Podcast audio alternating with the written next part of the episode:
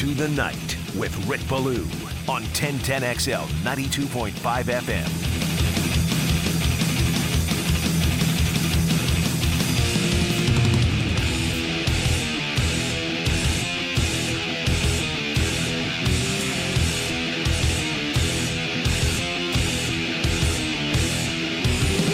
All right, it's good to have you with us. Thursday, the Jaguars closer to winning you're in. It's pretty simple. It's not called the NFL playoffs, week 18, game 17, but it is. Really, no other way to say it. And that applied last week when they got off the schneid after losing four in a row 26 nothing. Complete, absolute demolition, destruction against the David uh, Tepper led Carolina Panthers. And same deal here now. This is a rivalry. We know all the stakes 34 24 lifetime, a plus 10, the overall advantage there for the hated Tennessee Titans. And they did win five in a row, but as of late, it's been all Jacksonville. They've won three straight. 34 to 14 earlier this year. It was November 19th when that did take place. And since he's been the coach of the Jaguars, Doug Pederson has never lost a football game against Tennessee. And, and really, the storylines in this one are endless uh, for both teams. I mean, this could be it for Derrick Henry. This could be it for Ryan Tannehill. This could be it for Mike Vrabel. Although it sounded like yesterday that's not the case. And, you know, there are reports that he's not seeing eye to eye with their general manager, Ran Carthon, and that possibly they could be going in a different direction. Others have said that uh, there's a possibility that, you know, Mike Vrabel could be traded. Who was the last coach to get traded? I, I believe it was Jon Gruden, right? Was it Gruden who went, or was Payton actually, even though he sat out a year, I guess going from New Orleans to Denver, it would be Sean Payton, but I, you know, I think of Bill Belichick. I think of Jon Gruden. Um, it's amazing because that's kind of lost with football fans in general. A coach can be traded, a head coach can be traded, uh, just like a player can be traded. Was So- Parcells traded? um, excuse me. when he did not fly back, gosh, I remember reading this too in Michael Holley's book. It's really good. It's called Patriot Reign. And he did not fly back with the New England Patriots after they lost in the Super Bowl to Lord Favre and the Green Bay Packers, a Super Bowl in which really the difference makers were two former Jaguars the 100 yard touchdown return on a kick by Desmond Howard right after New England went ahead. And then late in the game, Bad Moon Rison on the other end of a Lord Favre touchdown pass. That was the first Super Bowl I actually ever went to. I remember sitting next to the uh, the late uh, Dennis Green in the auxiliary press box, but I honestly don't remember. I know yeah, he he back. was. So the Jets got Parcells from New England Okay. for a first round pick in 1999, second round pick in 98, and a third and a fourth round pick, Ooh. and $300,000. There you go. So we've had trades. You know, it wasn't too long after the Tuck rule, right? That Oakland sent Jon Gruden. Uh, was it Oakland at the time? Yes, it was Oakland. Uh, over to uh, to Tampa Bay, where Gruden would go ahead and, and win a Super Bowl ring there with the uh, with the Buccaneers and um, another former Jaguar uh, picked up a ring there. Uh, the great Keenan McCardell, but you don't hear about that an awful lot. There, is some talk that, that that really could be, you know, the case, and uh, there's a lot of people in New England who believe that this is it for Bill Belichick, and he could be on the move. Obviously, Jim Harbaugh's got that monster game coming up on Monday night. If you're Jim Harbaugh, you know, the pressure now, I think, is absolutely on him to win that. Then probably, you know, do the right thing, right? Do the uh, the American thing, and that's leave a massive mess for someone else, right? W- win the championship, and then go off to the Los Angeles uh, Chargers, and then wait for the NCAA and others to get fully involved in that cheating situation. What are they going to do? They're going to strip them of the national title. They're going to take away all those wins. Hell, it already happened with that team, basketball related. Remember the Ed Martin deal with the Fab Five? They had to take down the banners. Taking down banners taking away wins is is beyond stupid.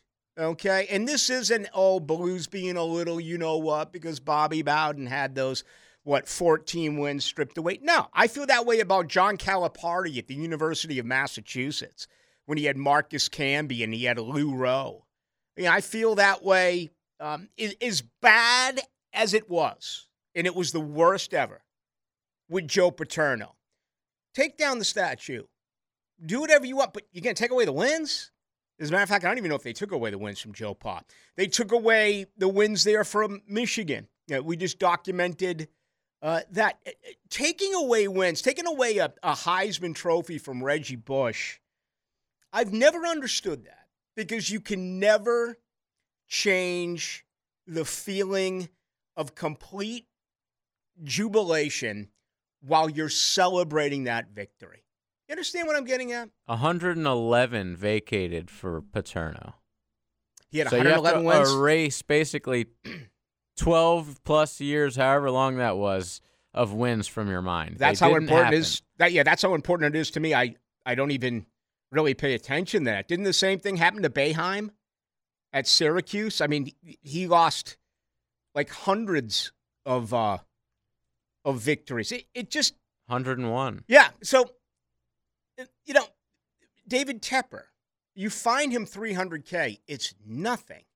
Now, that's monopoly money to most of us $300,000. I mean, just think about what that could do for you, what that could do for yours truly. That, that's massive amounts of money. But when you're a multi billionaire, it's nothing. That, that doesn't um, fit the crime. You want to do something to hurt him? Take away a late draft pick. You want to do something to hurt him?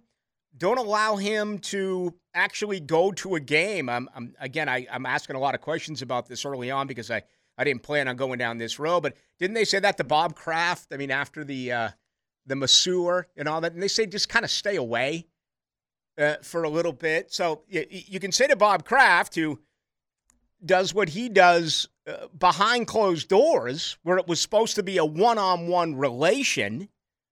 And I'm not supporting it as far as you know. But he was told to stay out. You got a guy here in town who throws a cocktail all over fans and doesn't even get, in my mind, close to the same type of penalty because $300,000 to him is basically couch change. So, yeah, you know, fitting the crime to me doesn't add up. And and maybe you disagree with that. You know, no matter what it's been, any championship that we have witnessed, pro, college, whether it's football or basketball, whether it's Spygate or Deflategate, whether it was Myles Jack wasn't down. I mean, if craziest of all scenarios. If all of a sudden they turned around and said, you know what, that call was wrong, and Philly won the Super Bowl anyway, so congratulations, Jacksonville. Years later, we're actually going to crown you AFC champions. Would it matter now outside of just being able to look at that and it's listed somewhere, it's documented somewhere? It's the exact same opposite. Let's say you go back and what if the NCAA said to Reggie Bush, because of everything that he was a part of, all right, we're taking away those titles for Southern Cal? I don't get it because you lived it, you were a part of it, you breathed it, you celebrated it. If you go back and take it away later, a lot of people have died since then. Many have passed on since then. You, you can never erase the moment. So I'm not a fan of taking away wins. I'm not a fan of taking down banners.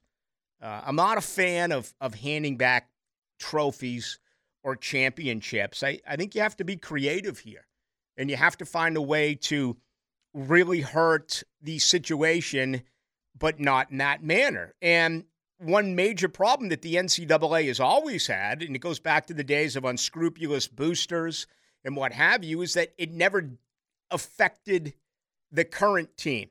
It always go back and hurt the incoming team or the recruits of the team that will come in a couple of years later. Um, there's going to be a massive mess at Michigan. And you'll start to hear that. Strip them of this, strip them of that. No, nothing is timely.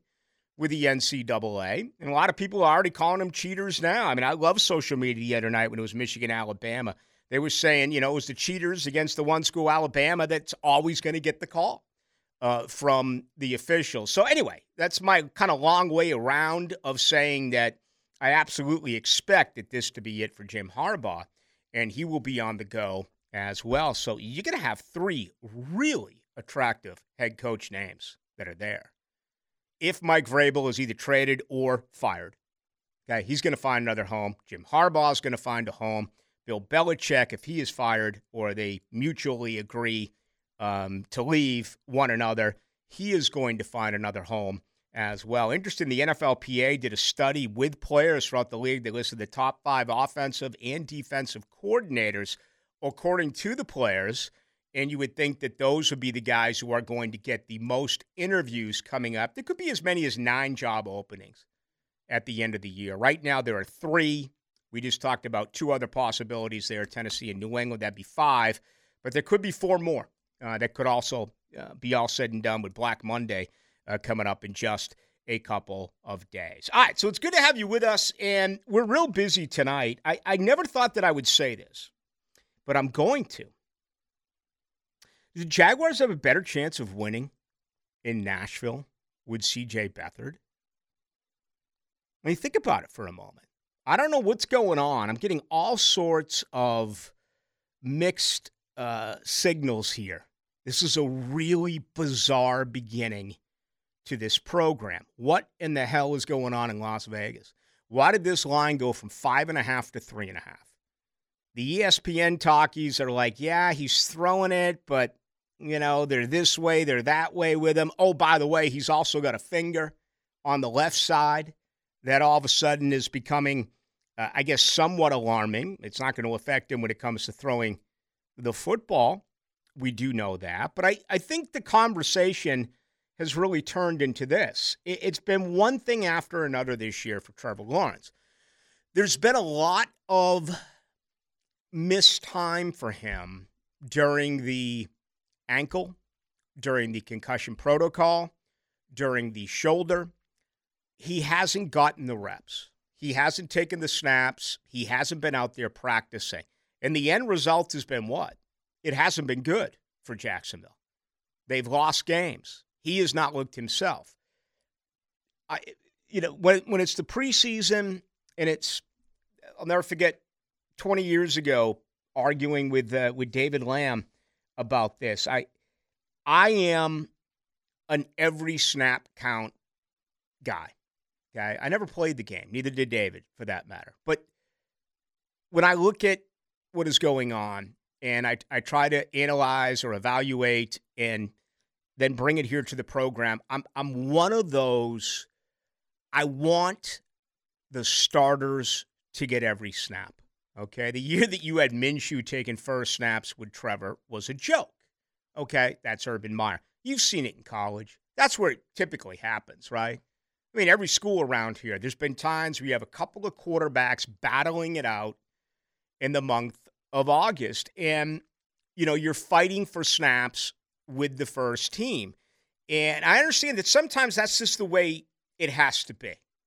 Okay? Uh, there's no other way around it. You, you, have got to figure out who your best player or players aren't. But I remember, you know, Lamb and I, it goes back to the Maurice Jones Drew when he held out. And I'm, you know, I was one of those. Oh no, you need him in camp, man. I mean, f- solve it. And obviously, Shad Khan didn't budge. But my my feeling was because Maurice Jones-Drew was one of the great practice players that I've ever seen here, and and what I mean by that is his work ethic was really outstanding. You, could be working at the other 20 yard line, 80 yards away from the other end zone and I don't care if it was a half speed drill or a non contact drill, which for the most part was the case. When you handed the football off to Maurice Jones Drew and he ran between the tackles or ran between the guards and, and you know, went for what most running backs would do for, you, you know, maybe 15, 20, 25 yards, uh uh-uh. uh Maurice Jones Drew always took it all the way to the end zone. And I, I always admired that by him because he was their best player during that time. But I, I thought that his effort and his attitude was the best of anyone on the practice field. Anyway, my point then was I want him out there for every snap. And David's like, he's fine. He's fine. He can be like a Walter Jones, to show up the week of the game and and uh, he's there and he does that. Okay, well, we can have a different opinion on that. And I also think that it's safe to say that there have been players who are really good at practice and sucking games. There have also been players who are really bad in practice and also bad in games. No, really bad in practice, but better in games. I don't think Blake Bortles was a good practice player. Uh, Blaine Gabbert threw maybe the best ball we've ever seen on that uh, on those practice fields. Not the brand new Miller Lights uh, Miller Electric Center, but I'm talking about across the street. Gabbert threw an um, Gabbert threw a Hall of Fame ball in practice, and then you saw him turtle, uh, you know, come games. But that's where we are. If Trevor isn't practicing, and we saw today that he did in a very limited basis, but we don't know fully what he was able to do today. How how much did he throw the football? What was the route tree like for the wide receivers? Was everything consistently, you know, dinking and dunking? Uh, these are answers to questions that right now we do not know. But apparently, the folks in Vegas believe that they know something because, again, whether it's been massive sharp money or it's just the public, we've seen a two point dip in the point spread. We'll head out to Las Vegas next hour and uh, check in with our good buddy Rafael Esparza to really take a look at this uh, movement on this Thursday. But I want to begin that with you and, you know, really make it twofold as we get things started. We do have a lot to accomplish here over the next uh, hour and 40 minutes. But, I mean, straight up, you would think it's such an obvious answer. Who would you rather have playing quarterback this weekend? Trevor Lawrence or CJ Beathard? I mean, I almost feel out of sorts even asking it. But because of the reason I just gave you about injuries and the lack of practice time, the lack of reps, does that change with this game coming up in three days? So you can get us on that, 641 1010. Also, your thoughts overall on anything I said as far as uh, practice and reps. Or maybe you're one of those who just believes, uh uh-uh. uh, you know, you're a pro and there are certain guys. I mean, look at DeAndre Hopkins. He had yesterday off, and, you know, they're bringing him along He's a pro. He can basically do whatever he wants uh, right now in, in Tennessee. There are certain guys that it, it, it doesn't have an effect on them. But with a quarterback, absolutely, he has to be taking those snaps as far as I am concerned. So let us know about that. Is always the best way to get us, again, is on the text line. That number for you is 641 1010, brought to you by Lifetime Enclosures. All right your eyes, you only have one set of them, right? And um, that's disturbing to so many. Uh, you're just petrified about the entire process. How about when someone in the office mentions cataract, right? And it becomes apparent that I don't know what the numbers are, but it feels like one of, one out of two or one out of three um, human beings who are 40 or older, you have issues with cataract. And, and just because you have that problem doesn't mean that you are going to need cataract surgery. Right? There could be another remedy for you there. That's why I deeply recommend Shmunez Vision. It's only one of the things that they do offer. All right, Dr. Catherine Shmunez is fellowship trained in cornea, uh, cataract surgery, all refractive surgery, combined with Dr. Neil Shmunez. That's more than 30 years plus in laser eye surgery experience. Just normal eye exams, always important with your eyes changing all the time. Uh, sure, you can get that there. But there's so much more to really consider when it comes to your eyes. I want you to look at their website. It's phenomenal. Just go to shmunezvision.com. Again, it's a family organization out at the beach, and that's the best part of it is beginning a relationship with them. Them knowing you every time you go back and visit, uh, they're well aware of where you were and where you can get to, and that's comforting because unfortunately, this business can be a racket, and it's almost like going in and and getting a you know an oil job on, on your uh, on your vehicle, in and out, in and out. That's not the case when it comes to your eyes. With your DNA, everyone is different. You need the special attention. Well, you're going to get it at Shmunez Vision. So visit them today. Go to shmunezvision.com. care you can see. All right, when we come back, we got a lot to do. Let's talk about that with Trevor Lawrence. Also, the latest as far as injuries with the Jaguars. We got much more planned as well over the next couple of hours. It's great to have you with us right here on this Thursday, along with JJ LaSelva. My name is Rick Ballou. Into the Night with Rick Ballou on 1010XL 92.5 FM. All right, with you tonight till 8 o'clock. Got a lot to do here over the next 90 minutes. If you're listening to us on 92.5 FM, we do appreciate it. If you're listening to us on 1010 on the AM, same deal. JU basketball will be coming up in about 15 minutes. If you want to enjoy the game, then do just that. If you want to continue with us, there are options. You can go over to the 92.5 on the FM. You can pull up the 92.5 app, or you can also pull up YouTube into the night. And I've just pulled up YouTube right now. I, I actually, from where I sit, I can barely see JJ. I can actually see him here on the uh, YouTube broadcast. Is there anything that I missed as far as other ways that people can get our program?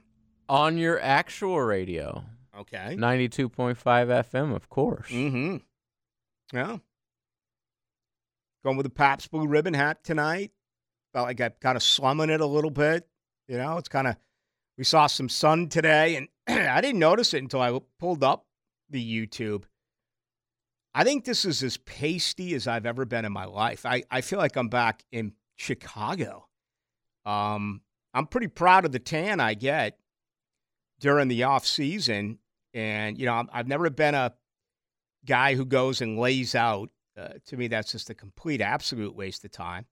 But you know, walking the beach or having cocktails at the beach is always a lot of fun, and certainly playing golf is a blast. But I mean, looking at me right now, you would not think that I am broadcasting live here from Jacksonville, Florida. You'd think I'd be out in Bismarck or something. So that needs to change, and uh, and we need some more sun. Who's going to be the quarterback on Sunday?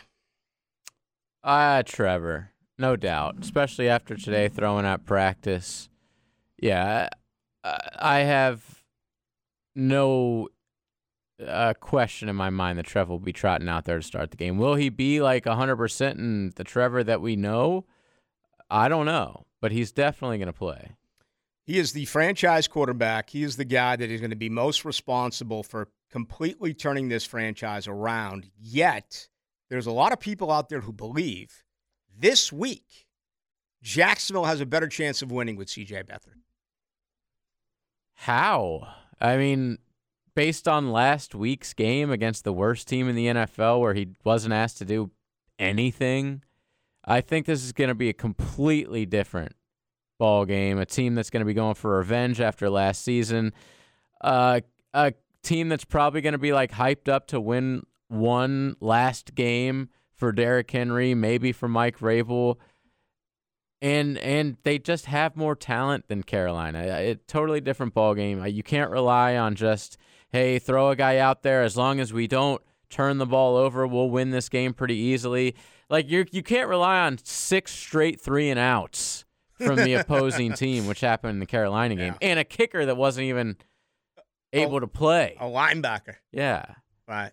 Yeah, I mean 124 yards. Jacksonville held them to one of 13 on third down. They they were just you know incredible. Six sacks.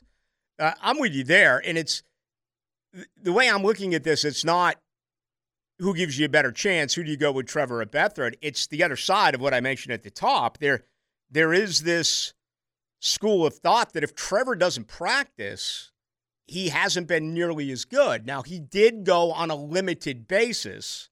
That's certainly better than, you know, what we saw last week. Remember last week at this time, we were kind of like, wait a minute. Doug Pederson said he was going to go on Wednesday and he was going to throw, and he didn't. And then he didn't go on Thursday, and we were all confused. Some people were saying Pederson was a liar. There's no way you lie about something like that. You don't lie about something that can be proven an hour later. It, it was either miscommunication or Trevor had somewhat of a setback. And, you know, Pederson earlier in the week talked about the setback and said that that wasn't the case on Monday. But it, it, it feels like something's happened here because you also add to that the, the non throwing hand.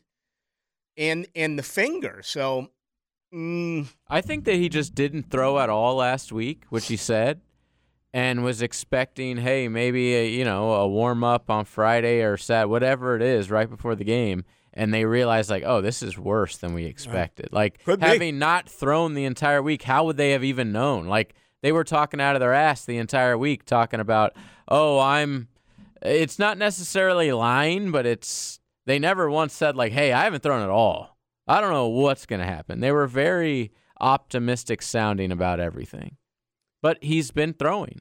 That's what gives me some optimism. Doug Pederson all year has talked about preparation, practice, good practice week, bad practice week, lack of communication, uh, consistency on that offensive line. But you know, you you go back to something as simple, not as simple, but as damaging as when Trevor got his second injury, which was the high ankle sprain. It was a it was apparently a play call change at the line of scrimmage, and Parker Washington ran the wrong route. And we remember Doug Pederson talking about it after the fact about, you know, the lack of practice with one another and things like that. He, it feels like he's really a stickler with being out there and practicing. So the difference this week so far from a week ago is that we have seen Trevor out there. But once again, I want to trust Vegas. Now, I will say this Vegas, in some circles, was wrong last week, right? We had the Philly Rooster on Friday the Philly Rooster, who we'll have on tomorrow, who I, I happen to think is outstanding and he's very connected. He said that from his connections and some of the books that, that he leans on, he leans on several right there in Las Vegas, that they were under the impression he was going to play. Rafael Esparza, who's going to join us tonight, last Thursday, he was under the impression he was going to play. And he did not play. Well, this week, it feels more and more like he's going to play. But how do you explain a dip of two points in Las Vegas going from five and a half to three and a half? What do they know? And again, I don't I don't know at this point if this was a massive bet by a wise guy that moved this line, or is the general public just wagering time and again and time and again on all of a sudden, you know, Tennessee doesn't it seem like that's the right line though? Three and I like five and a half. I was like, whoa, really? That's that's a lot of points for a team that hasn't scored a first half touchdown in a few games, mm-hmm. whose quarterback hasn't played in a couple weeks, who's obviously hurt, um, and it's on the road. I just thought that was a crazy line. I don't necessarily think they know something. I I just think people are betting it to the number that it should be at. Three and a half sounds about right to me. Tennessee got blown out here on the 19th of November, 34 14. Ever since then, look at what they've done. They beat Carolina 17 10. They lost 31 28 to Indy. They went to Miami and won 28 7. They lost to the Texans 19 16. They lost to the Seahawks 20 to 17. All right, they got blown out last week by Houston. And I think we're all guilty of this. We have a very short memory. We remember what? What happened last? Right now, here in Jacksonville, you're thinking six sacks, held him to 124 yards, Beathard, Dinkin, and Duncan moving the football. What Jacksonville scored on, uh, I want to say, was it four field goals and two? You know, they scored on on on six uh, different possessions uh, in this game. You, you finally went for Etienne did for over 100 yards, only the second time this year that Travis Etienne has gone. But that's the short memory. I think it's the same thing when you're having cocktails or you're just having, you know, you're at the water cooler at work. You're like, yeah, man, you know, 26 3. Let's get it. I just took you through what they've done, though, for the last six weeks. They've lost three games by a field goal. They've been they've been in them all. So I'm picking Jacksonville. I, I made that announcement on Monday. I'm not going to change my my uh, opinion on that right now. No way. But I don't think this is going to be as easy as some out there believe. I, I think it's a 60 minute game. That that is what Tennessee does. They play for 60 minutes. All right, we got much more to do. Let's get you involved with the program. Your comments, 641 1010 on our text line. That's brought to you by Lifetime Enclosure. Let's ring up another guest on the All Pro Roofing phone line. All right, the only change today in the injury report for the Jaguars, they actually did add CJ Beathard. He was not on it yesterday. It's the left shoulder. He did practice in full today, along with both offensive linemen who did not start a week ago. Walker Little, remember, he came in late, took seven snaps at left tackle, replacing Cam Robinson. Ezra Cleveland didn't give it a go. I think he'll be back at left guard on Sunday. Zay Jones, Christian Kirk remain limited. And of course, most of our conversation is on Trevor Lawrence, whether or not he'll be able to play Sunday in Tennessee. All right, much more on the Jaguars coming up throughout the remainder of the program. Right now, though, I want to take a moment uh, to get to some golf, only because you've heard me bragging as of late about Cimarrone. All right, right out there again on 210. It's been around forever. Uh, but there's been a massive change, an ownership change, and I've talked about the greens and the fairways and the tee boxes and the clubhouse, indoors, outdoors, and everything else that goes along with it. And I want to bring in uh, my good buddy Rick Shoemaker, who is the uh, owner of Cimarrone, and uh, he joins Rick Ballou. And uh, Rick, I know you're so busy over there. I appreciate a few minutes of your time. How you been? I'm fantastic. I'm fantastic, and never too busy to talk to you. And all your listeners out there. It's exciting. Again, I really appreciate you having me on. Yeah, I've kind of offered a challenge to him, and, and I know I've told you this, but this is what I've said. I said, go, regardless of what you've heard over the years, go out and try. Go out and play Cimarrone, get a feel for it, and then get back to me on the text line at 641 1010, brought to you by Lifetime Enclosures, and let me know what you think. And I've yet to get one negative comment. It's been positive after positive with everything you've done. Of course, the price is absolutely sensational, but you've put a lot of hard work into it, Rick. And, uh, you know, we're letting the listeners out there know that it's been a complete change at Cimarrone. No, I appreciate that. And it's, it's been a long haul. It's been about a year and a half. And, uh, again, we, we took over Cimarrone from the uh, former owners, and, and, we're looking to revitalize it. And I think we're, we're getting there. Um, I'm a type A personality, so I'm not sure anything's ever good enough for me. But, uh, you know, at the end of the day, our goal is very simple. Make golf fun and accessible. Uh, accessible also means sometimes in price. Look, we have some outstanding facilities in the area. Uh, my background included working for the PGA Tour uh, over at headquarters. Outstanding facility, obviously, over there. You know, top top world facility, right? Top ten type of property. But golf, um, to be accessible, is a lot of times about price, mm-hmm. and then mm-hmm. balancing that with the experience. So we put a lot of effort initially back into the golf course with uh, the tees, fairways, and now we're focused on the greens. And this winter, we're we're looking very healthy. And the clubhouse, just as important, I call it. We focused on the off course, which is the experience the moment you walk in the building. And so um, we finished that in September, October, and we're launching the new restaurant concept this month called Stone and Barrel Tap House.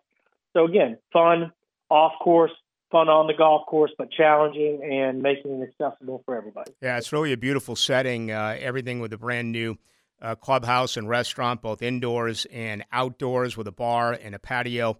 Uh, that overlooks 18. Uh, it, it is uh, absolutely out of this world. Now, I'm I'm not an agronomist, so I don't know what goes into it. But let's start with the greens here. Uh, the changes have been really incredible to watch. The improvement. You know, I've been playing now out there uh, for about a year, and I, have I've witnessed the change to the positive. Just real briefly, what did you do with them? So right now, through the winter months, uh, we've overseeded. Frankly, we we got a Poa triv and bent grass on the greens, which will uh, take us through May and maybe into early June, and then our our summer grass, the paspalum, will start to uh, mature back in through the summer months.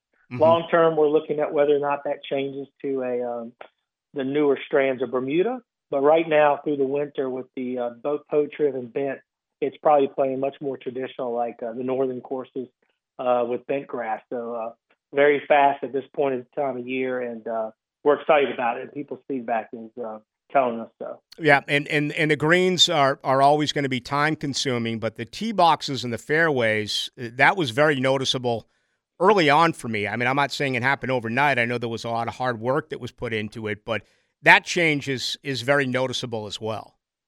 Yeah, again, like I said, we've probably rebuilt about 22 boxes uh, using Bimini Bermuda. It's a new strand of Bermuda again, but uh, it can stay longer uh, green in the shade and, can last longer with less water. So those agronomists, uh, they're head and shoulders right in front of us on um, experimenting with these grasses, for gosh sakes. And, um, you know, they're always coming out with something new, even with the NFL field. So we're trying some new things here and just, again, trying to deliver the best product possible, but the best value for um, the everyday golfer just to come out and have a good time. Absolutely. Right there at Cimarrone, the changes have been absolutely outstanding. They've resurfaced the practice tee, the, the entire practice green and range. So yes. uh, that has been another change. And again, regrass multiple tees. The Bermuda fairways have been reestablished. Of course, we just talked about uh, the ongoing process with the greens, which are getting better every time uh, that I play. Rick Shoemaker, by the way, our guest, joining us live from Cimarrone. All right, as we wrap this up, Rick, uh, you know, g- give us a few things that I didn't mention. To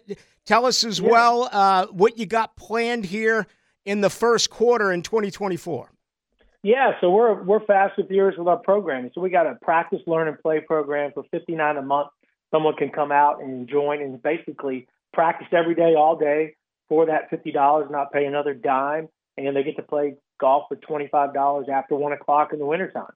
So really, probably the best value going right now, just for for that uh, guy or woman or family that wants to just come out and and just get better and enjoy the facilities. Uh, we're doing a mailer here soon, so I'll tell all your listeners it's a mailer that's going to introduce a $45 Wild One all inclusive golf package.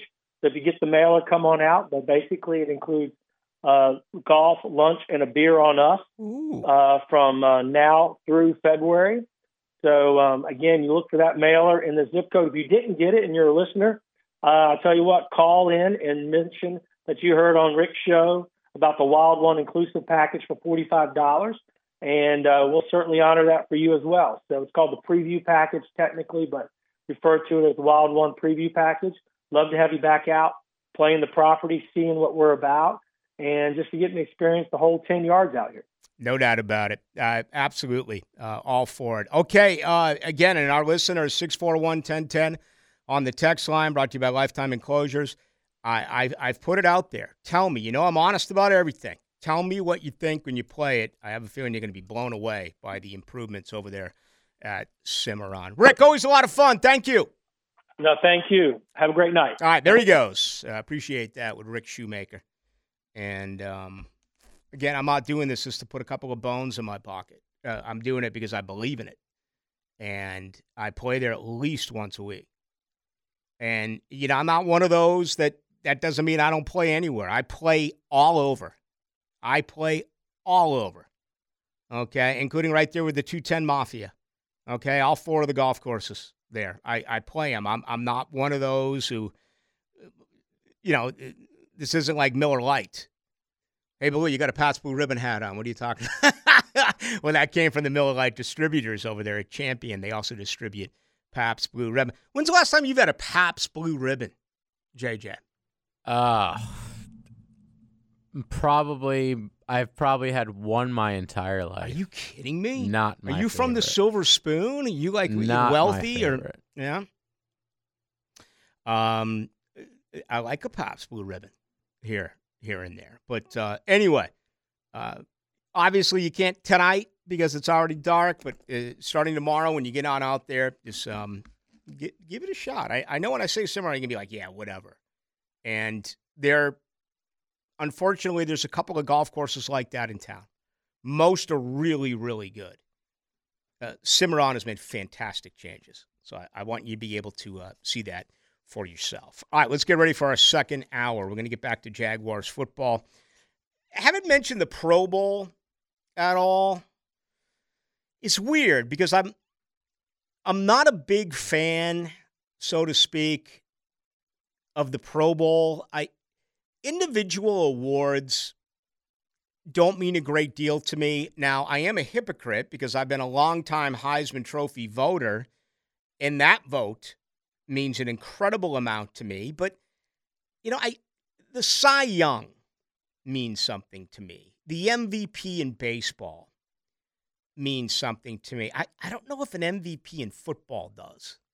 I don't know if an MVP in hockey or basketball does. Um, you know, the Pro Bowl is so misconstrued nowadays because guys opt out, and I, I guess they don't even have the game anymore, right? It's it's more of just uh, whatever the hell they do, uh, some sort of challenge or or games. At least I think that's the case. I can't remember the last time I ever watched the Pro Bowl.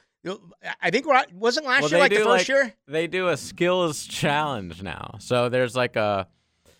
Uh, I think there's a flag football game, but then there's like a lot of other crap. You know, the receivers run fast and the quarterbacks throw balls through hoops. Is this like It's the old school? Uh, is this like the old school Battle of the Stars? With like the quarterback, well, Gonna have, like, Battle of the Heather- network stars. Yeah, Heather Locklear out there and O.J. Simpson and, and Bruce Jenner, that would be way more exciting than what it actually is. Captain Kangaroo.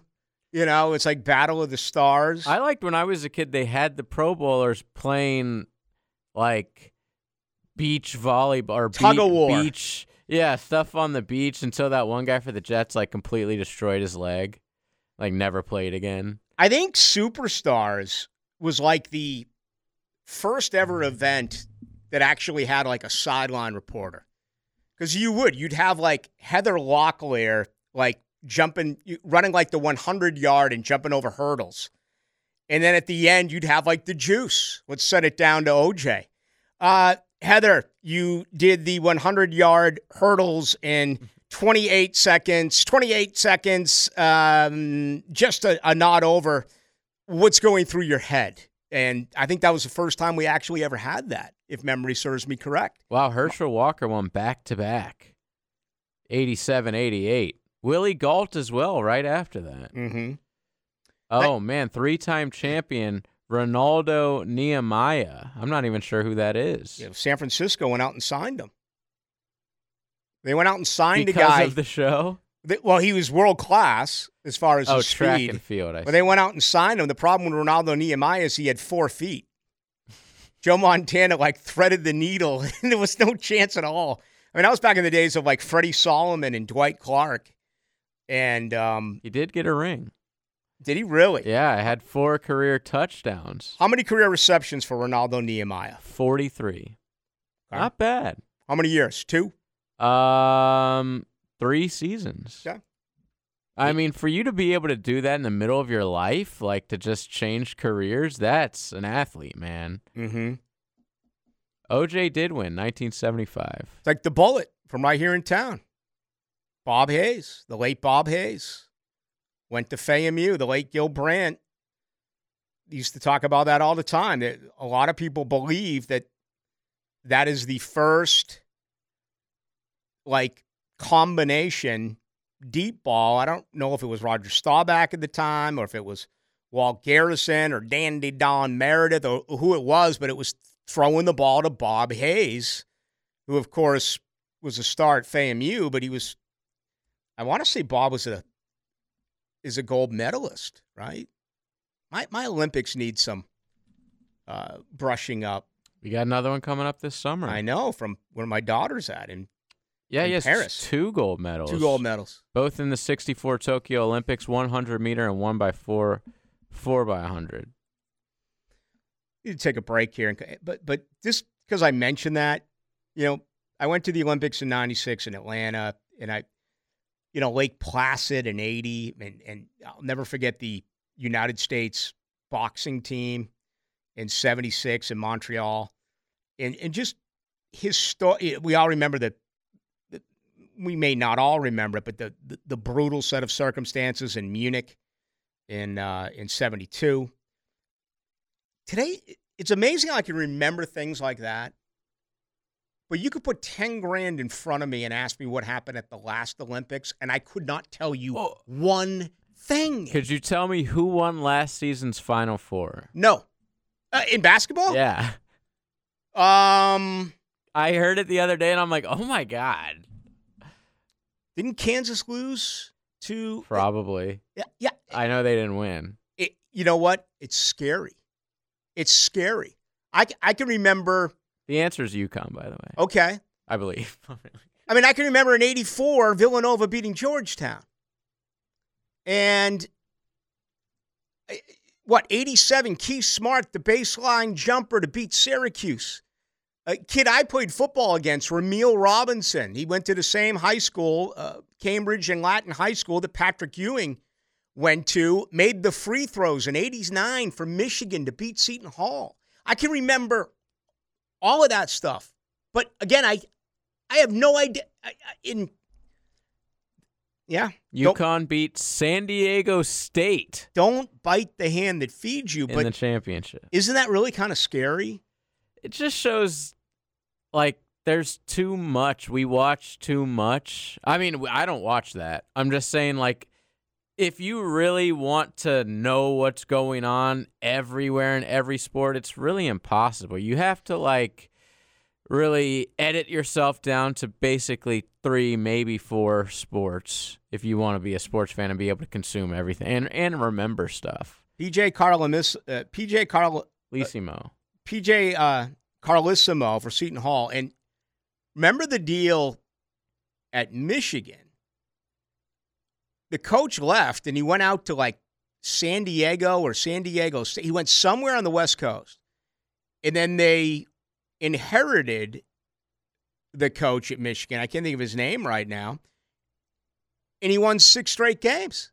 He won the wasn't one of them Frieder, uh, the one who left, Bill Frieder, maybe because I, I his his brother was actually a professor. Yeah, at, Bill Frieder, 1980 to 89. At, at his his brother was a professor at Florida State. And that was back in the day when you had to hop onto those old school satellites that were just enormous. I mean, they they weighed hundreds of pounds.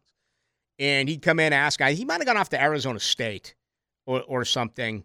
And um, but who replaced him at Michigan? You have that in front of you? I hate to put you on the spot. Yeah, uh, should be on the tip of my Steve tongue. Steve Fisher. There you go, Steve Fisher. What a bizarre story. Three Final Fours. Wow, imagine that. That's crazy, man. I can think of all that stuff from those years. I mean, college basketball used to be awesome. Uh, how great was the Big East? The best. David uh, the Big Gavitt East tournament like that week. Madison Square Garden. The best. I mean, Syracuse against Georgetown. And then, you know, every once in a while you'd have a run by St. John's or Villanova. UConn. Or Boston College. Um, Pitt. That's that whole send it in, Jerome. Jerome Lane at Pitt. I remember watching Ray Allen versus Allen Iverson. Providence made the Final Four with with uh, with you know Coach Billy Donovan, the point guard, under Rick Pitino. Yeah, yeah. All right, let's get ready for our second hour. Yes, this is Jacksonville, Florida, not Providence, Rhode Island. We'll get back to Jaguars football. 1010XL is presented by Farah and Farah, exclusive injury law firm of the Jacksonville Jaguars. Protecting you and your family. Call 396 5555. Jacksonville. Let's go into the night with Rick Ballou on 1010XL 92.5 FM. All right, Dalvin Cook going to sign with the Baltimore Ravens. We talked about that yesterday as far as teams that we thought he may end up with. Uh, I think the convenient way to look at this is either you think that he is washed up or that Trent Baalke didn't have any interest in him. I, I think it's safe to say that Dalvin Cook didn't have any interest in Jacksonville. I think Dalvin Cook wants to go where he knows he can run the football. Uh, his value has dropped significantly this past year in New York. He made $7 million. They cut him. So I guess uh, the Jets were responsible for like 6.8 million. It wasn't a financial deal. You know, Baltimore is the best rushing offense in the NFL. We saw the injury here a few weeks ago when the undrafted rookie Keaton Mitchell went down. If they did have a chance, you know, to kick the tires and bring him in, then I think that's a miss uh, by Jacksonville. But uh, pretty interesting set of circumstances there. We'll we'll see if I mean the, the, the tread is bare, or excuse me, the the tread is not bare. The guy's had less than 100 carries this year. and like the last month, he's had like nothing, like one carry here, two carries there. I don't think he's had any carries in the last two games. So, um, pretty interesting stuff that that actually did take place there. Jacksonville congratulations to Josh Allen, Ross Matiscik. They do make it to the Pro Bowl. This really created a bunch of angst last night uh, for Jaguar fans. And, you know, I understand it. I tried to make the point last hour that I really I don't get caught up in in some individual awards, but I, I know it's important to them and I understand it's important to you. I do get the fact that it is another sign of total disrespect to the players that you love. And, you know, a third of the votes are public. Jacksonville's not a public team. Um,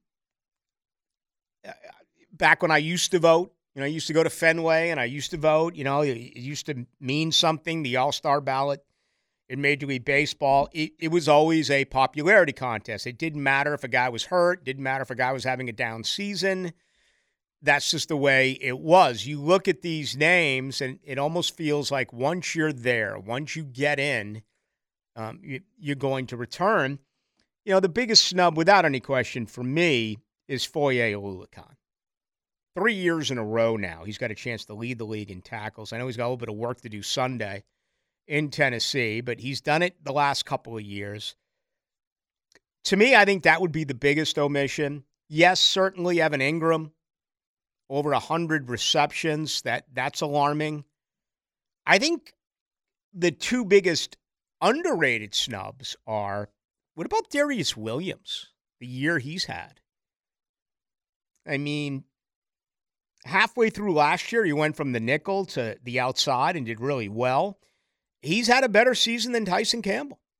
He has been their their premier corner in 2024. I, I, I think, and that's not getting as much support as Oluokun and Engram, but I think you can absolutely make a case for Darious Williams.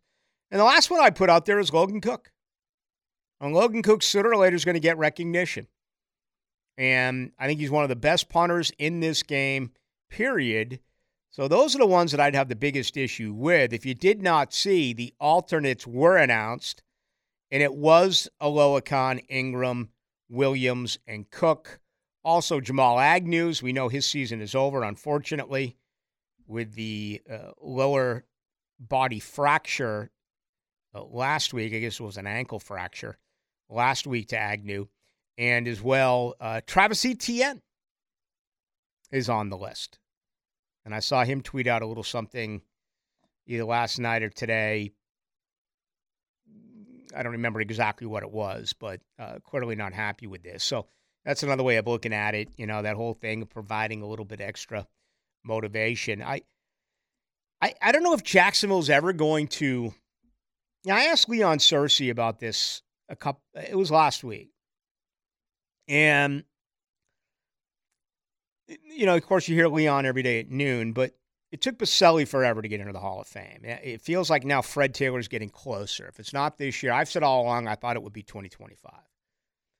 But I, I thought that small market still applied back then. Small market doesn't apply now.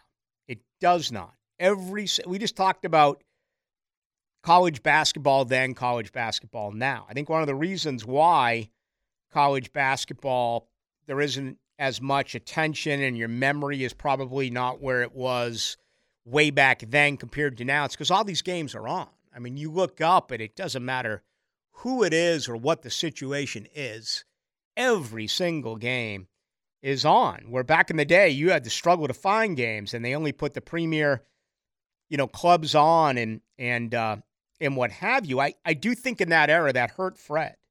And that's been a little bit of a reason why it's taken him a while uh, to get into the Hall of Fame. You can't make that excuse anymore. Not with social media, not with everything else that is there. Uh, really raised eyebrows, you know, last week talking about the combination of, um, what was it, Bet Online and Chat GPT talking about you know, the weakest fan base in the NFL is Jacksonville. And it's so wrong. Okay? It's it's just awful. But that's the result. Okay? You took two entities and, and say what you want out of it. The the public in their view of this team is not a good one. It's it's not a positive one, and I think it has an effect on everything when you throw out surveys or lists like that, and when you get to the Pro Bowl. I also think the unwritten part of all this is Jacksonville just lost four straight, right? I mean, they were eight and three, and you were talking about a top seed. If they had gone 10 and 6, if they were 11 and 5 right now with a game to play, and you could sit down your quarterback the way that Baltimore is going to sit down Lamar Jackson on Sunday, the way that Kansas City is going to sit down Patrick Mahomes on Sunday, the way that uh, the, way that Cleveland is going to sit down Joe Flacco this week. If you're able to do that, then I, I do. I think you would have had a few more guys get in, but I don't know what to tell you there. I really don't. I, I just I think it's going to take a lot of consistency when it when it comes to winning. You know, and it's going to have to happen year after year after year. And also, you're going to need your best players uh, to really step up. If you were to list who are the top 10 players on this team in August, how many out of that group really stepped up here to make it to the All Star game or to the Pro Bowl? Uh, Josh Allen, absolutely. Oluokun, absolutely. But there's no Calvin Ridley here. There's no Trevor Lawrence here. There's no Travis Etienne here. There's no Travon Walker here. Um, do you catch what I'm trying to get at? I, I, I think that's part of this whole process as well. All right, we got much more to do. 641 1010 if you want to jump in on the conversation. Something on the media I want to dive into as well. Um, I think you'll find it pretty intriguing. That's on the other side. 641 1010, our best way for you uh, to contact with us, and that is brought to you on our text line by Lifetime Enclosures. Into the Night with Rick Ballou on 1010XL 92.5 FM.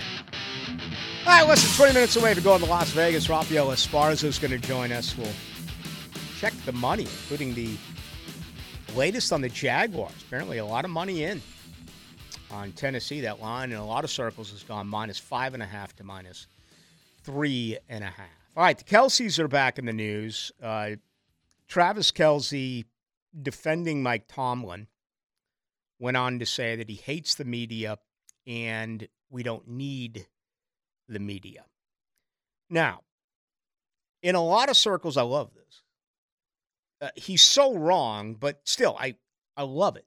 I, I love when the media gets called out because let's be about as honest with this as we can about anything. We love to call out people. I love to call out people. But so many in this profession cannot stand when we get dished on, when we get picked on, whether we're wrong, whether someone says that we suck. Um, there's so much bravado, right? But then when it comes back to you negatively, so many people just flat out turtle, or they just go into a situation where it has a, uh, you know, a tremendous effect on them. I, I'm not trying to separate myself from anyone else. I'm not, but the bit one of the greatest examples of that is f- fear to admit when you get something wrong. Yesterday, I had someone ask me about Tank Bigsby, right? Uh, I'm sure all those folks who said all those great things about Tank Bigsby in the month of August, I'm sure most of them now are backtracking. I'm sure most of them now are hoping that that's not still in print somewhere or archived somewhere um, because they said it on radio or TV. Uh, uh, I'm not going to try to shy away from it. It's just one of a thousand mistakes that uh, that I have made. But it, but in this case, it's it's first of all, no one is going to confuse Travis Kelce for being a smart guy, right? He's not. But he says he hates the media. As soon as his days are over, which could be this year, he's already talked about it. it almost feels like it's going to have a Gronk type of end to it. Yeah, I could give you more, but his body's breaking down. Travis Kelce's on the cusp of becoming a star in the media. Okay? Now he's going to get away with it in his own mind because he's going to say, "Oh, you know what? I'm not a member of the media. I'm a former player. I'm just giving you analysis. Media guys write or they talk or they do this." Well, he's wrong. And I'll tell you why he's wrong. Right now he gets paid by the Kansas City Chiefs. As soon as he leaves and he becomes a host or he becomes part of CBS or he becomes part of ESPN, the pregame, in-game, post, whatever it's going to be. He's going to be getting his checks from Disney. He's going to be getting his checks from CBS. So all of a sudden now he does become uh, part of the media. I I I've always loved this crossover and just how awkward it is. Maybe the best example of all is Shannon Sharpe, right? What a colossal jackass during his playing days. His brother might have been worse. I remember Tom Coughlin all of a sudden getting a gig at like CBS, you know, after going to the AFC championship game in 96. I'm like, Tom Coughlin? You're paying Tom Coughlin to all of a sudden become part of the studio set? And I'm talking about Coughlin then, not the warm and fuzzy Tom Coughlin we have now. I'm talking about Coughlin then. Okay? Um, th- there's, there's always been that. If, if you're good enough at what you do, it doesn't matter what your relationship was prior. And it's really unlike that in almost every other business adventure that that you dive into. I mean, you can be a Marshawn Lynch and they're going to give you something. And Marshawn Lynch was more of just, I'm not going to answer that. I'm not going to talk today. I'm not going to do it. But get us what I'm trying to go with this.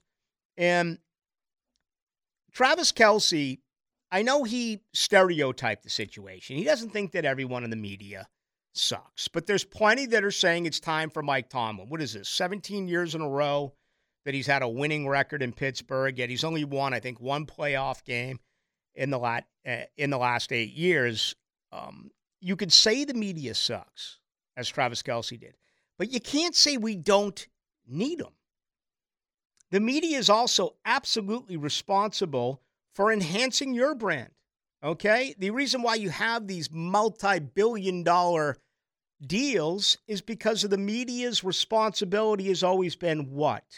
Bring to you, the fan, what the player is thinking. You go into the Jaguars locker room after a game, you go into the Jaguars locker room af- every day after training camp.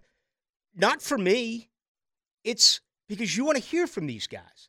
Whether it's a two minute soundbite or it's something that you record on television, you're getting the information from the players and the coaches that is delivered to the fans. And I, and I understand how the media has changed now, especially with social media. It's immediate, it's right there, but it's really the same thing.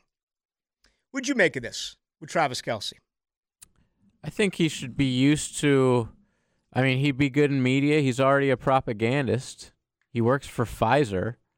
Um, made twenty million dollars to do a Pfizer commercial telling everyone to get two vaccines at once. Did he really? Yeah, I mean, you see it every single commercial break. The I didn't know he made twenty million. Yeah, I've seen the commercial. Twenty yeah. million is alleged to make he has made from that. Wow.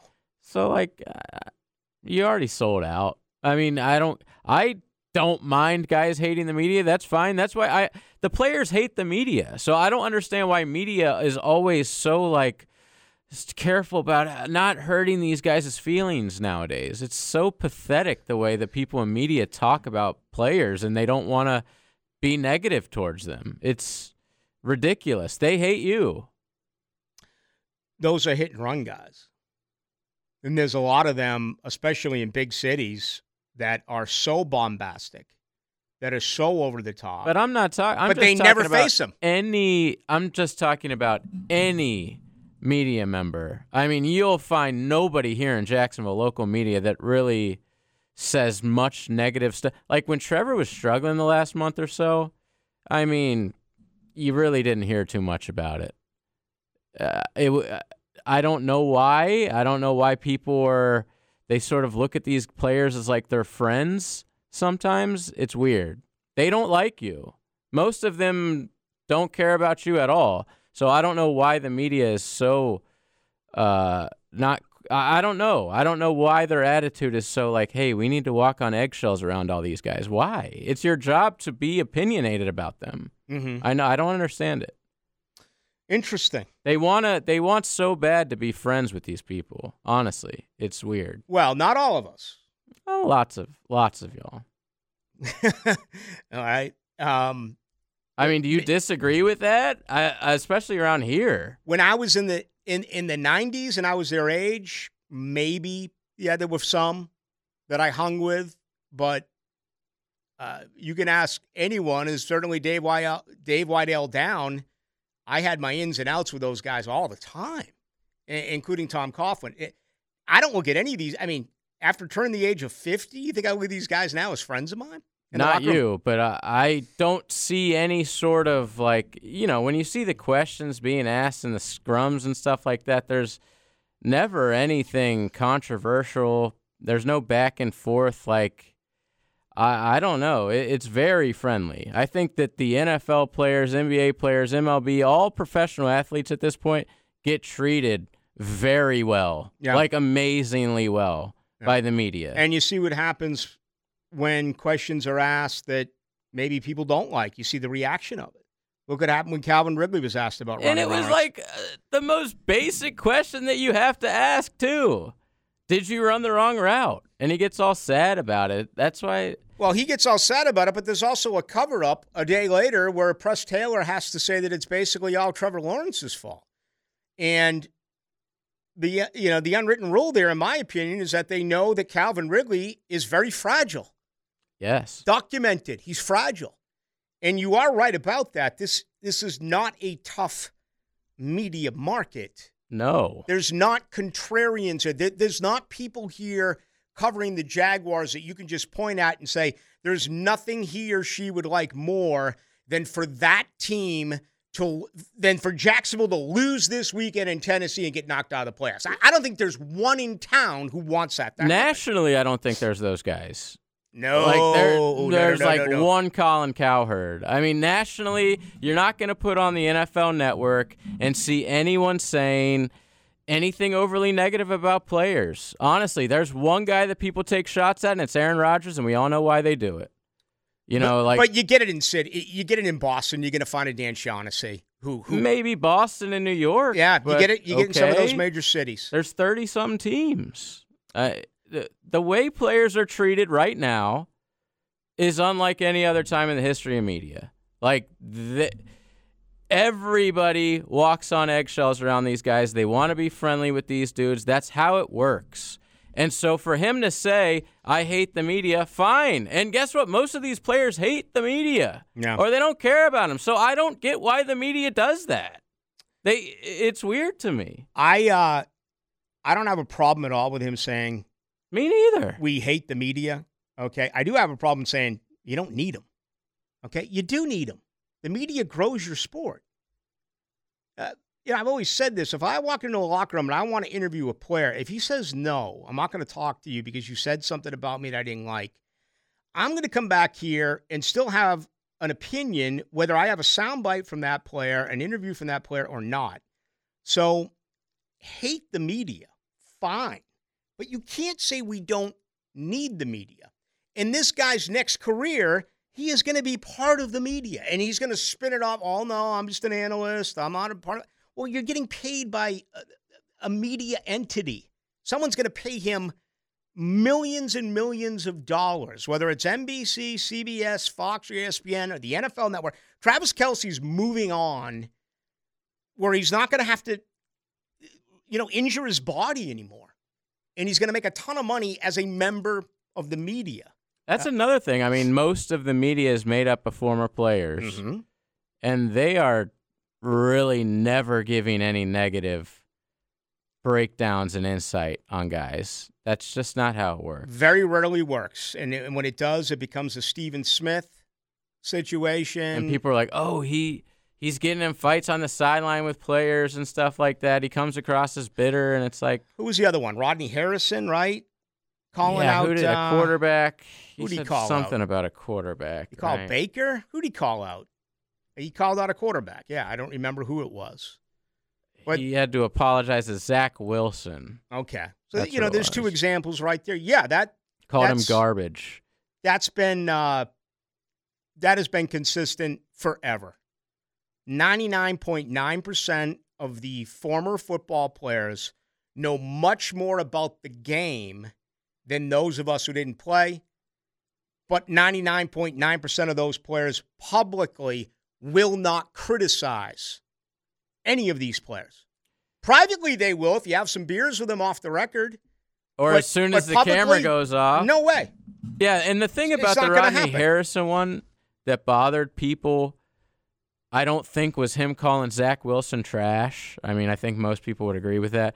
But he had Chris Jones on the set, and it was right after they played him, and he was sort of like trying to get Chris Jones to call him trash. And it came across as like, eh, that's weird. Richard Sherman, eh, here's one here, 8043. I actually forgot about that. Richard Sherman called out Trevor Lawrence. I guess. yeah, few remember weeks ago. Trevor said, I'm keeping receipts. yeah, How'd that go? yeah. Mm-hmm. Um. All right, we got to take a break here. I wish we had a little bit more time uh, to get on this, but it, I, I, I'm poking fun at my profession because, as a whole, we are incredibly insecure, and we complain like there's no tomorrow. We complain about some of the most asinine things. And uh, I I don't know. I just I think sports media takes themselves incredibly too seriously. And I think people like Kelce see that, and that's their number one issue. well, the- They're a, annoying. a lot of people in the media miserable. They're underpaid. They're overworked. Um, incredible amounts of jealousy to others uh, that are around. So it's it's a very stab in the back business. I mean, you go from one place to another, and you look at it from the highest of of channels that are out there. I mean, look at the Le Batards and they leave ESPN. Look at everything that happens. Look at, I mean, just and I'm talking about the highest extent of all this. Uh, there is there's a lot of jealousy. So again, I I have no problem with Kelce saying that the media sucks, but saying that you don't need the media uh, could not be any more of a farce. All right, I have a feeling we'll be picking this up again at some point uh, as we move when he forward. gets a job with ESPN this yeah. summer. Oh, absolutely. Yeah. But, yep. There's no doubt about it. It's it's going to happen. Uh, and that's the really interesting part of it. Rafael Esparza joins us live from Las Vegas next. Let's ring up another guest on the All Pro Roofing phone line. Vegas, baby, Vegas! All right, live to Las Vegas, my bookie, mybookie.org. He is Rafael Esparza, and he goes into the night with Rick Ballou. Rafael, good to have you. How's it going? It's going good. I, uh, you know, I need to work hard and save some cash after blowing eighteen hundred bucks to go out there to see you two coming up. So Eighteen hundred dollars. I can. Oh, jeez, they're, they're not that. They're not that worth it. Oh yeah, they are. Yeah, they are. Yeah, they are. They're great, and and that's just I've, see I. I've met. The, I've met them personally, and I wouldn't pay eighteen hundred dollars. What do you mean you've met them? You, you can't talk bad about those Irishmen. I've met them in the sports book when I worked at MGM when they would perform there, and I, I won't mention names who was rude and who wasn't, but I've met mu- I've met nicer nicer people. We'll say it that way. What did Adam Clayton come in after smoking a big doobie and, and put five hundred grand on a soccer game or something? No, they were betting the horses. They were betting the ponies. Interesting. Yeah, and that's only for the, the, the ticket. That's not the hotel. That's not the flight. Uh, it's going to be a lot of fun, though. I look forward to it. Hey, big change. Five and a half to three and a half. Jacksonville, it's dropped. Everything being poured in here on Tennessee. What's going on?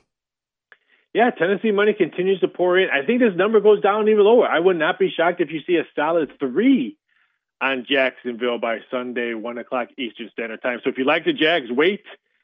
If you like Tennessee, hurry up and bet it. There's some fours still out there. I like Jacksonville. I think they're going to take care of business. The only way I think Tennessee wins if King Henry shows up and they control the ground game and they keep Jacksonville's offense on the sidelines. Uh, that's the only way I see Tennessee winning. Because let's face it, Tennessee's home field advantage has not shown up at all this year. They've been very vulnerable at home.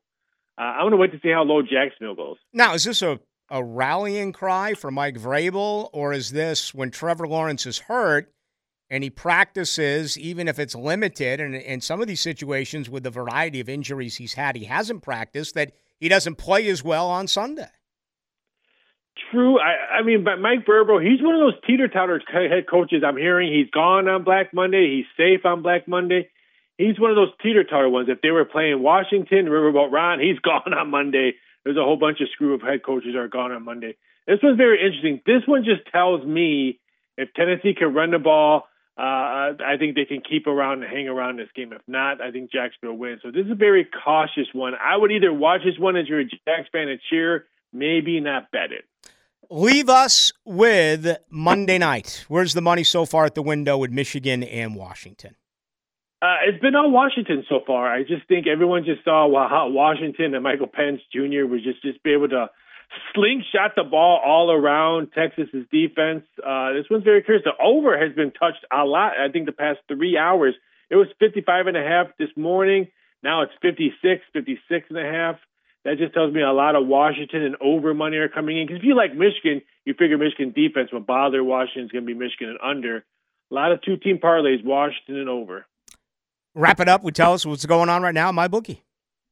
Yeah, it's pretty much a weekend. We got Saturday NFL Week 18, College Football Championship on Monday, but don't forget about the College Football Championship on Sunday. Montana versus South Dakota State. The FCS Championship is on Sunday as well. NBA college, big big college hoops weekend as well. NHL. Uh, it should be very, very busy, but let's face it, it's all about football from Saturday till Monday. Do me a favor, text me those names of those you two guys that weren't nice to you. That really bothers me. I was going to have, you know, I was going to limit myself to just three fingers worth of uh, Tyler Mardu tonight. I might have to go to the well a couple of times after that breaking news by Rafael Esparza. You know what? Every celebrity or bands I've ever met, you know who's always the nicest? The drummer. The drummers are always the nicest people you've ever met in the world. That's Larry Mullen Jr., who's out right now. He's being replaced because he's having shoulder surgery as well. Rafael, always a lot of fun. Talking to you soon. Take it easy. Have a great weekend.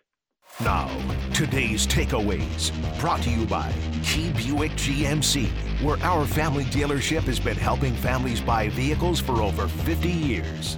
All right, today's takeaways on Trevor Lawrence, and once again, it's what's going on. You know, through on a limited basis today, but Vegas dropped the line two points. What does that mean? Uh, ESPN kind of in and around and up and down on, yeah, he's throwing, but not really doing all that much. You know, earlier today I heard it was trending that he, he that he's not going to go. Now it's trending that he is going to go. It seems like everyone is fishing here. My guess, he plays. That's my guess. And again, I've been dead wrong on Trevor opinions. I, I thought he would be out with the ankle. I thought he would be out with the concussion. And then last week at this time, I thought he would play with the shoulder. Um, I, I, I think the biggest part of this right now all of a sudden becomes if he is only practicing on a limited basis, do they have a better chance of winning with CJ Beathard? It feels just really weird to say it that way because it's Trevor Lawrence and it's CJ Beathard. I, I think Trevor plays. I do. Uh, but I do not know the answer to that question. Make sure you check out uh, the lot right across the street from Tinseltown. That is uh, on South Side and Gate. the good folks at Key, that is Key Buick, Key GMC. I have the GMC Sierra truck, which I love. The GF has the Buick Enclave, which she loves. 23s are in the lot, brand new 24s are in the lot. The incentives are absolutely incredible. Check them out at Key Buick GMC. Now, the two minute drill brought to you by Tire Outlet. Tire Outlet is now hiring. Visit tireoutlet.com slash careers. Equal opportunity employer. All right, Hacker Nation is here. Let's get ready for Hacker After Dark. Rick, how are you? I like the shirt, man. Thank best, you. Best dad ever. I like it. Hey, it was a gift from the four year old. He said he bought it online. I tend to doubt that, but that was the story I got on Christmas morning. He bought it online. That's what he said. So I was like, all right, thanks, buddy. So I appreciated it. I uh, uh, I was going to surprise you with it, but I, I actually did something about a month ago that I've never done before.